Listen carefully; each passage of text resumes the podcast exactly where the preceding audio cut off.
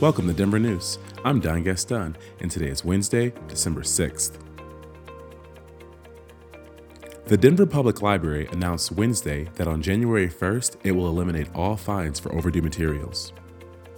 Libraries around the country have been assessing their fines over the past few years, but in some places, like Salt Lake City and Columbus, libraries completely eliminated overdue fines, and both of those libraries have reported increased visitors and circulation as a result. The funds from overdue fines currently go to the City of Denver as part of the General Fund. In 2017, the revenue from those fines accounted for $110,000 citywide, which is less than 1% of all fines collected by the city. In addition, in January, the library will forgive $474,000 in overdue fines from almost 85,000 customers. The city might change where people ride scooters and tweak the pilot program that's allowed several companies to deploy hundreds of scooters and bikes here.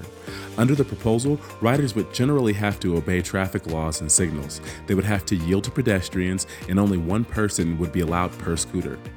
The bill also requires reflectors, lights, and reflective materials for scooters. That applies both to the dockless company scooters and to personal scooters. The city also would loosen its limits on the scooter population. Currently, the city allows a total of 1,750 dockless scooters and 1,000 dockless bikes between five companies Lime, Bird, Lyft, Spin, and Razor. Instead, the city is interested in a quote, dynamic system. If data showed higher scooter usage, a company might be allowed to add a vehicle, but if a particular scooter was used too rarely, the company might have to remove it from its fleet.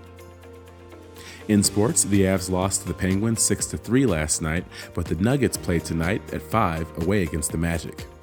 In weather, today is expected to be sunny with warmer temperatures than Tuesday with a high of 50 degrees, according to the National Weather Service.